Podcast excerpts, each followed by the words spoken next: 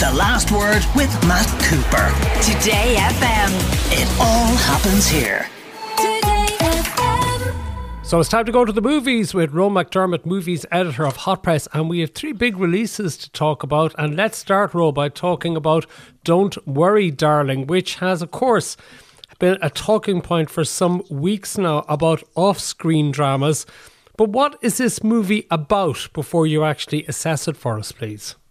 Uh, so basically, uh, there's a suburb. It's 1950s America, or what looks like 1950s America. It's an incredibly beautiful, sun-bathed area surrounded by high desert, and it's a, a neighborhood called Victory, California. And they all seem really enviable, fortunate, and attractive, including Alice and Jack Chambers, who are a married couple played by Florence Pugh and Harry Styles. And their high life, that is so beautifully aesthetic, is funded by uh, Harry Styles' mysterious jobs in the nearby Victory Project, which is uh, a mysterious organization run by Frank, played by Chris Pine, this kind of suave and smiling founder, except everything about it is quite mysterious. The men go off to work for Chris Pine, who's almost like a cult godlike figure. Um, while the wives stay at home, they keep their houses beautiful, they tend to children if they have some, they drink a lot of margaritas, lounge by the pool, and talk about each other. And one of the mothers that they end up talking about is Margaret, played by Kiki Layne, who used to be friendly with the women, but then one day wandered out into the desert, knowing that it was strictly forbidden, and now appears to have lost her mind. Everyone's talking about how she's delusional, but Alice, Alice played by Florence Pugh, somehow begins to suspect that maybe Margaret is onto something and something nefarious is going on, starts investigating herself.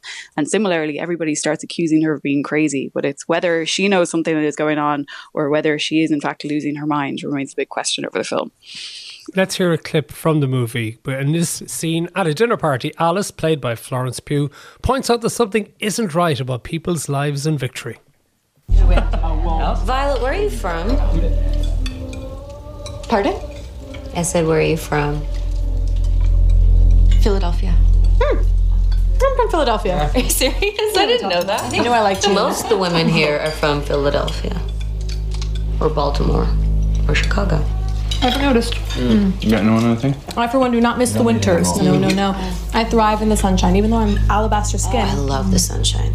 I love the beach. Mm. What was the last beach you went to?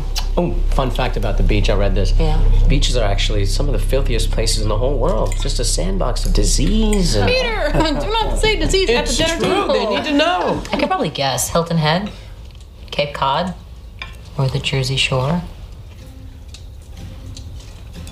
And we all honeymooned in Sea Island, or the Poconos, or Niagara Falls. I think those are popular honeymoon destinations. Expensive. Beautiful, beautiful. Yeah, you uh, you didn't finish your story. Bill over here is probably one of the worst golf Sorry, players. Peter, I'm not quite finished. Violet, where did you meet Bill? We met on a train. To Boston. Yeah. Cute. Yes. You dropped your ticket, and he bent down, picked it up, gave it to you, right? It is, yeah. That's how Margaret met Ted. And Peg, am I right in thinking that that's how Debbie McIntyre met her husband? Yes, I am. That's how they met. yes, that's true. I'm, Is I'm jealous, honestly. It's such a Wow. sweet story. Yeah. Yeah. Isn't that funny? It was coincidence. Incredible. There are only so many different stories that we're told. We're told what we remember until we try to remember things that they want us to forget. So much hype about it, Roe. Is it any good? Let's start with the good stuff. It looks beautiful. It's uh, photographed by uh, Matthew Libatique, and he really plays into the gorgeous colors, the beautiful dresses, the fashion of 1950s America, playing, of course, on something that we all loved for Mad Men, but also playing with the tinge of the cultural undercurrents there that are really disturbing. I think there's really interesting ideas about how our society are kind of increasingly invested in these cult psychology movements and the uh, personality cults that we can see with leaders like Trump and the tribal mindsets that divide people, but also make kind of utopian ideals of let's set up our own society really, really interesting. So there's interesting stuff there. And Florence Pugh is just one of the best actresses of her generation, best actors nonstop of her generation. She's so instinctive and natural and talented. And this is the kind of role play someone who is incredibly strong, but also vulnerable and is kind of challenging people around her, but feels scared at the same time. And it's such a gorgeous performance. Unfortunately, she's up against Harry Styles. Now, I will say, Harry Styles does his best. He's trying very hard. It's impressive he's in a film, but she is just such a natural actor that I think his kind of actor in training, um, kind of slightly stilted style is kind of highlighted by how brilliant she is. If he was in a different film, I think he'd get away with a lot more. Um, but I think the problem for me is we are now kind of saturated with these kind of socio political satires and really interesting things. There's a reboot of The Twilight Zone. We have Jordan Peele constantly making films like Get Out. Uh, we have Black Mirror. So we're kind of tuned into these kind of dystopian films that have twists and turns. And I think the script just isn't up to snuff. It telegraphs things far too early. Um, it kind of gives away that there's something nefarious going on. And so you're immediately guessing from the offset. And that can be okay. Like it, a film doesn't have to have a major twist for it to still be effective, but it's not smart enough or layered enough for the payoffs to be what they should be. The early scenes are really, really good. I was really invested in it, but it's just not as smart as it needed to be. And unfortunately, I think with all of the drama and the behind the scenes gossip, there's so much attention on this, and people's expectations are really high because Olivia Wilde directed Booksmart, which was brilliant and smart and funny and beloved.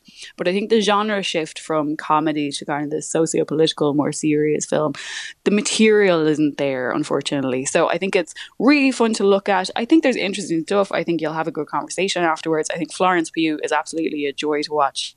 But yeah, a little bit too much hype for a mediocre film. Let's move Roe to another movie that's getting an enormous amount of publicity, a lot of expectation for Blonde, starring Ana de Armas as Marilyn Monroe, based on a brilliant novel by Joyce Carol Oates from around the turn of the century. But I'm not hearing great reviews of this particular movie, suggestions that a movie about the exploitation of Marilyn Monroe is in itself exploitative. What did you make of it? Yeah, I've heard arguments and I appreciate the place they're coming from. I think you have to be really careful when you're dealing with someone who was so exploited throughout their entire life. But I think that's something that Andrew Dominik, the director, is incredibly aware of. His film is about exploitation. It's about our fetish fetishization of celebrity and how we can really mistreat people, particularly women, in the public eye. So this is really it's not even about Marilyn Monroe. It's about Norma Jean, the woman trapped inside the idea and image of Marilyn Monroe it's about the gaze that was on the glossy product of Marilyn Monroe um, and how Norma Jean, the person behind her, was so heavily manipulated and manhandled and became kind of consumed by her sexpot caricature. And so I think it's a really interesting film. It's brutal in a lot of ways. Visually, it's really interesting. Andrew Dominik plays with a lot of fractured visuals. He moves from black and white to color again. Sometimes Marilyn Monroe will be moving through a crowd and the faces of the crowd will be distorted their mouths will be getting wider as if they're trying to consume her. So it's kind of always jarring and disconcerting, which I think is really interesting. There's also a lot of abuse. There's blood and bru- bruises and abuse and screaming, and far more of that than there is sex, for example. And I think that's the line where Andrew Dominik is saying this is about exploitation. This isn't perpetuating exploitation. And I think for a lot of the film, it works really well. However, the film is two hours and 46 minutes long, which is far too long for most films. And definitely when you constantly have a woman who's on screen crying or being manhandled, being abused, there is a certain point where it feels gratuitous. And certainly the last hour of the film, it kind of becomes a bit much and overbearing. And it's not because Andrew Dominik is doing anything wrong and showing how she but just it can become all consuming. But I will say Ana de Armas is glorious in this film. I've seen some criticism saying her accent slips in and you can hear her native Cuban accent. But Andrew, uh, Gary Oldman's accent always slips in every film he does and nobody cares. I think she really captures the essence of this woman who is constantly performing girlishness or sex pot caricature and is trying to find a way to be authentic when nobody really wants her to. She's wide eyed and she's vulnerable and she's really immersed in this role. So I think it's a flawed film, but I think it's actually quite interesting. But I will say it's hard going. And so don't go along thinking this film about Marilyn Monroe will be fun and sexy. No, it's really intense. This is not a straightforward biopic by any means, is it? No, it's not even a biopic. It's really about our role as a culture in celebrity. So it's it's less about Marilyn Monroe. It's about Norma Jean, but it's the way she was mistreated. And so it's definitely not the kind of sanitized version of Bohemian Rhapsody, for example, that we've seen. And I think it's interesting that it's going against. We've had this influx of movies about you know famous musicians and celebrities and these sanitized biopics that are crowd pleasers. This is the absolute antithesis of that. And I think for someone like Marilyn Monroe, this was perhaps the most responsible way to do it. I don't think the execution is as responsible as it needed to be, but I think the idea of saying we need to talk about exploitation is interesting. A flawed film, a very difficult film, but a really interesting one, I think, and a really great performance from Ana de And finally, what is it is it is in us all. This is the directorial debut from Antonia Campbell Hughes, who is an incredible Northern Irish actress uh, who always picks really, really interesting projects. And she's written and directed this, and it stars um, Cosmo Jarvis, who people would know he actually was in Lady Macbeth with Florence Pugh. But it's about two strangers connected by a lethal car accident. We have Evan, who is Rhys Mannion, a 17 year old local who is a bit of a boy racer, and he and his friend are boy racing around Donegal when they crash into Hamish, played by Cosmo Jarvis, who is an urbane London professional and he is in Northern Ireland to check out the house bequeathed to him by his late aunt. And it's about the relationship these two men form with each other the 17 year old Evan and Cosmo Jarvis. Cosmo Jarvis, he's such an alienated character. He seems very disconnected from everybody. He has, you know, he's renting a car and the woman behind the desk tries to flirt with him and he shuts down so coldly that you get the sense he is really incapable of receiving any form of affection or flirtation or connection with anybody physically he's incredibly repressed and still and always in control.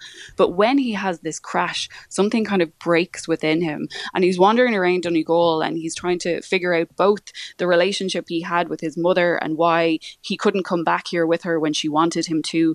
And then he's watching the 17 year old boy who's much more freer in himself. He's kind of his sexuality is fluid. He dances really beautifully with his friends. He's much more open, and it's almost about Hamish and Evan's relationship. Hamish mourning or grieving this adolescence he didn't have, and Evan developing this kind of metaphysically tinged crush on Hamish, this man who was involved in a crash that killed his his friend.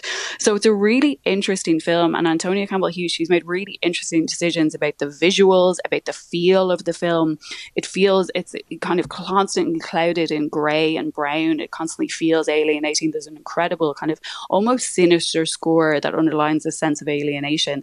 Um, but it's a really interesting idea about two men who don't have a lot of female presence in their lives, forming connections and learning how to communicate through their emotions with each other. So a really interesting, quiet meditation on masculinity. Um, I think it's really interesting, visually beautiful. I think the screenplay could have done with a little bit more depth or revealed a little bit more given us a little bit more about the characters. But I think it's a really interesting atmospheric film. And I think for a film set in Ireland where we're usually like green and beautiful, it's a really interesting alienating take. So it's a really impressive debut from Antonia Campbell Hughes. It is in us all. Thank you very much, Roe McDermott, movies editor of Hot Press, for joining us here on the Last Word on Today FM. The Last Word with Matt Cooper. Weekdays from 4.30. Today